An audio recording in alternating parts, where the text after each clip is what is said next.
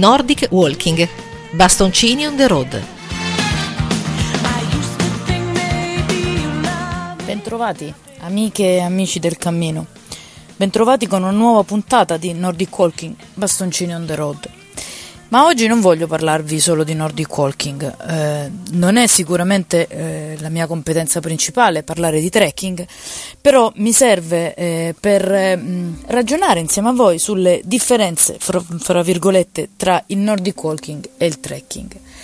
Ci sono differenze, qualcuno mi ha anche già um, chiesto come, come possiamo, si può fare, come è possibile intervenire eh, o, o diciamo, capire le differenze fra una cosa e l'altra, ma anche eh, che tipo di attività è più consona per una persona o per un'altra. Allora, partiamo dalla differenza sostanziale e di fondo. Il Nordic Walking è una disciplina sportiva e eh, come questa ha, diciamo proprio per questo ha una tecnica precisa di cui abbiamo già parlato diffusamente nelle puntate precedenti e quindi richiede anche delle conoscenze, del, una formazione e eh, dei materiali che appunto vedremo nel corso della puntata specifici. Il trekking è un eh, cammino oh, diciamo, che ha un obiettivo ben preciso, che ha l'obiettivo di andare a scoprire i posti, di spostarsi per un pellegrinaggio magari. Il cammino è molto più antico, se volete, del, del Nordic Walking, il cammino inteso come eh, spostamento alla scoperta di, di posti, come appunto pellegrinaggio, come vi dicevo prima. E non c'è una tecnica precisa nel dire questo è trekking e questo è eh, un'altra cosa, ma um,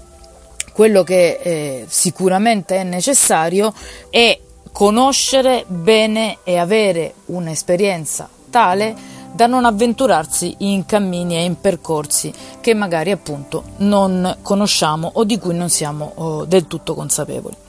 Questo a livello generale. È chiaro che anche il Nordic Walking, seppur nato e, ed, è, ed, è, essendo fondamentalmente una disciplina sportiva, ci porta comunque a scoprire e a fare dei percorsi di un certo tipo. È chiaro che il terreno e eh, i luoghi più adatti sono eh, sicuramente diversi nel Nordic Walking come nel trekking e da questo punto di vista quindi eh, è necessario continuare a ragionare proprio sulle differenze fra queste attività.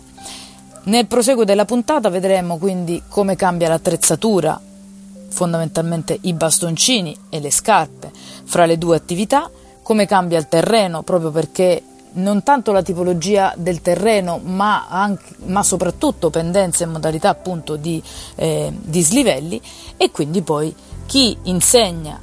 il Nordic Walking e chi accompagna eh, su percorsi da trekking. Prendiamoci una pausa musicale e quindi entriamo sempre più nello specifico delle differenze fra due attività così belle ma anche così diverse fra loro.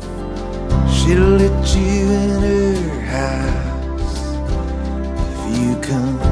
knocking late at night. She'll let you in her mouth if the words you say are right. If you pay the price, she'll let you deep inside. But there's a she has.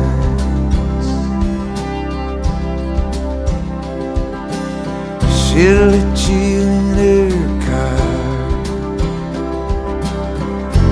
to go driving around. She'll let you into the parts of herself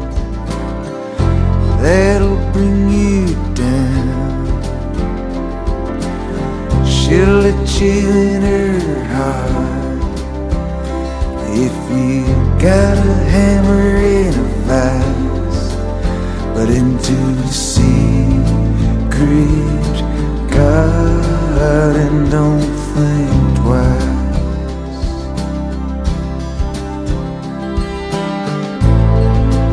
You've gone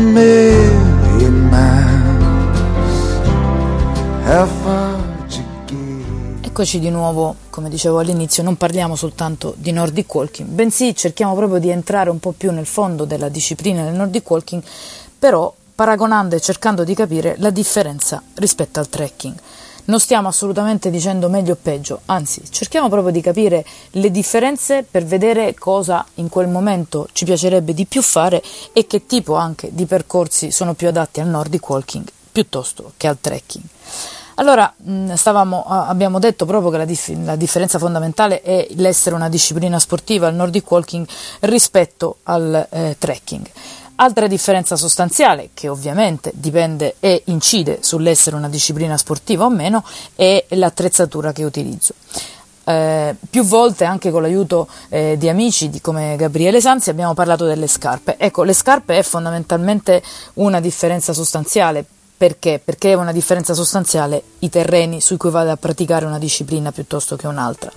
Il Nordic Walking ha bisogno, proprio perché parte integrante della disciplina sportiva è questo lavoro attivo del piede che abbiamo visto più volte, questo rullare il piede, quindi ha bisogno di una scarpa strutturata, il giusto nella suola, ma con una anche flessibilità della stessa, una morbidezza che permette proprio questo movimento. Il trekking è più, proprio anche per i percorsi su cui entreremo un po' più nel dettaglio fra poco, il trekking ha bisogno di una scarpa ancora più strutturata alla suola, forse anche eh, più alta, proprio perché qualcuno, per esempio a me per prima, quando vado a fare percorsi più da trekking ho bisogno di una caviglia più protetta e quindi uso il vero e proprio scarponcino da trekking, per quanto leggero magari o per quanto ovviamente a seconda del terreno di diversa natura, ecco qui che la scarpa è profondamente differente. Altro elemento fondamentale e differente è il bastoncino. Non tanto perché nel Nordic Walking è obbligatorio usarne due e talvolta nei negozi per il trekking ne troviamo in vendita anche uno solo per, per volta, perché a mio parere e il mio suggerimento che vi posso dare è comunque necessario proprio per avere una maggiore stabilità, per una postura corretta, eretta e tutto quanto, avere sempre un doppio bastoncino, sia che io faccia Nordic Walking, sia che io stia facendo e svolgendo un percorso da trekking. Però fondamentalmente la differenza sta proprio nel guantino, l'abbiamo visto, il Nordic Walking ha un guantino che mi rende solidale all'impugnatura, che mi lega proprio a questo attraverso il lacciolo, mentre il lacciolo che è quella parte del guantino fra pollice e indice che ha un clip sulla impugnatura del bastoncino. Il bastoncino da trekking invece ha un, semplicemente un lacciolo, come quelli da sci anche, che eh, mi possono avviluppare il polso e di fatto quindi poi alla fine ho una maggiore libertà di movimento con il bastone da trekking, ma sicuramente non riuscirei a fare il movimento completo di spinta e propulsione che, ha, che ho col bastoncino da Nordic Walking e quindi mentre col bastoncino da trekking eh, si sa, non riesco a fare Nordic Walking col bastoncino da Nordic Walking, anche perché i materiali mi aiutano sempre di più ad avere sempre stabilità ma una maggiore flessibilità e leggerezza dello strumento, riesco sicuramente a fare anche trekking. Questo fondamentalmente è il discorso dell'attrezzatura. Va da sé che le differenze principali fra le due discipline, oltre a quelle che abbiamo evidenziato fino ad adesso, sono proprio su che tipo di terreni ottimali riesco a fare a svolgere il mio gesto di Nordic Walking e dove invece riesco a fare meglio trekking o meglio ancora non riesco a fare Nordic Walking. Da questo poi eh, si lega tutto il discorso proprio dell'istruzione, dell'insegnamento di una disciplina e dell'accompagnamento dell'altra. Un momento musicale per rilassarci e poi concludiamo la puntata proprio con l'argomento più tecnico dell'insegnamento e dei terreni. With every waking breath I breathe, I see what life has dealt to me. With every sadness I deny, I feel a chance inside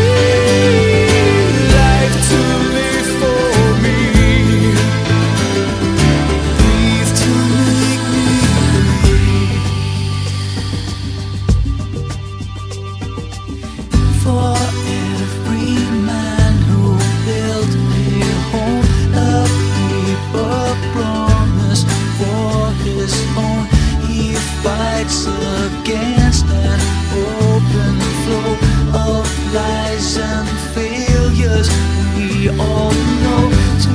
those who haven't, who have not. How can you live with what? Ultimo pezzo della nostra puntata, Nordic Walking, Bastoncini on the road, ma oggi è proprio il caso di dirli abbiamo ampliato il nostro panorama e stiamo parlando proprio delle differenze tra nordic walking e trekking, proprio perché magari con l'estate e con la voglia di camminare che abbiamo, di stare all'aria aperta, è importante sapere dove riusciamo a fare Nordic Walking e dove invece ci conviene cominciare a fare trekking. Perché dico dove ci conviene cominciare a fare trekking? Perché? Perché il Nordic Walking, l'abbiamo detto oh, già tante volte, ma eh, lo ripetiamo giusto come ripasso generale un po' per tutti, è un'attività che nasce eh, dallo sci di fondo e ha bisogno per essere sviluppata con quella giusta tecnica, con quella modalità di propulsione, di spinta, di uso inclinato del bastoncino, tutto quello che abbiamo già raccontato nelle tante puntate che hanno preceduto questa. Ecco, ho bisogno di terreni che hanno una linearità, adesso qualcuno su internet dice anche eh, pianeggianti, certo, prevalentemente pianeggianti, ma anche con dei dislivelli comunque fra il 6 e l'8% che mi permettono appunto di mantenere la correttezza del gesto tecnico che è richiesto dal Nordic Walking. E anche una tipologia di terreno, non dico liscio completamente, un prato o un asfalto, qualcun altro dice che si può fare solo su asfalto, non è vero, anzi dei sentieri, lo sterrato mi permette di lavorare tecnicamente su alcuni aspetti che magari l'asfalto non permette e così viceversa, quindi l'alternanza di più tipi di terreni eh, mi permette al massimo di controllare il mio gesto tecnico del Nordic Walking però certo non è adatto al Nordic Walking un terreno più appunto vicino al trekking che è quello proprio in cui ho eh, non tanto pendenze o dislivelli di, di, un certo tipo, ma dei terreni fortemente sconnessi, delle, delle rocce da saltare, eh, da, da, da, arrampicarmi un po', senza andare ovviamente a parlare proprio di alpinismo o di arrampicata vera e propria. Quindi sicuramente superfici più, dire, più morbide, nel senso meno scoscese, meno proprio con grossi eh, salti, con grossi, eh, con grossi massi. Il trekking invece lì è il momento più divertente. Fare le caprette, come, come, come, dice una mia carissima amica, sui pendii di montagna è sicuramente una delle parti più divertenti quando lo faccio con consapevolezza e sicurezza del trekking. Consapevolezza e sicurezza, ecco, parole chiavi per chiudere questa puntata eh, proprio perché in entrambi i casi, che io faccia Nordic Walking o che io faccia trekking, intanto devo essere consapevole e sicura di quello che sto facendo, conoscere a fondo i luoghi che sto attraversando e non approssimarmi assolutamente, né in un verso né nell'altro. Abbiamo parlato di Nordic come disciplina sportiva e ecco qui che gli istruttori, i tecnici di Nordic Walking devono essere dei tecnici sportivi abilitati o attraverso dei corsi legati per esempio a, a, facoltà di scienze motorie o comunque dei corsi che abbiano un riconoscimento di una federazione, di un ente di promozione sportiva, non tanto perché e non solo perché ce lo dice la legge, quanto perché è importante avere dei professionisti che ci insegnano quella tecnica. Così come è altrettanto importante, se vado a fare trekking, farmi accompagnare, ed è proprio la parola giusta, accompagnamento, dai professionisti della montagna, quindi da guide alpine e accompagnatori di media montagna, che sono quelle professioni riconosciute in Italia e che hanno proprio delle persone, degli uomini e delle donne, che hanno seguito una lunga formazione e anche degli esami e delle prove, così come il tecnico di Nordic Walking nella sua disciplina, che quindi gli permette proprio di accompagnarmi in estrema sicurezza. Quindi ragazzi mi raccomando, l'estate ormai è adesso, eh, la nostra voglia di camminare è senz'altro tanta, col Nordic Walking, col trekking, con una camminata sportiva, ma fondamentalmente ragazzi in sicurezza. Mi raccomando, questo non mi stancherò mai di ripeterlo e quindi proprio per questo auguro a tutti un felice cammino e un'estate all'insegna proprio della scoperta col sorriso Arrivederci e buone camminate.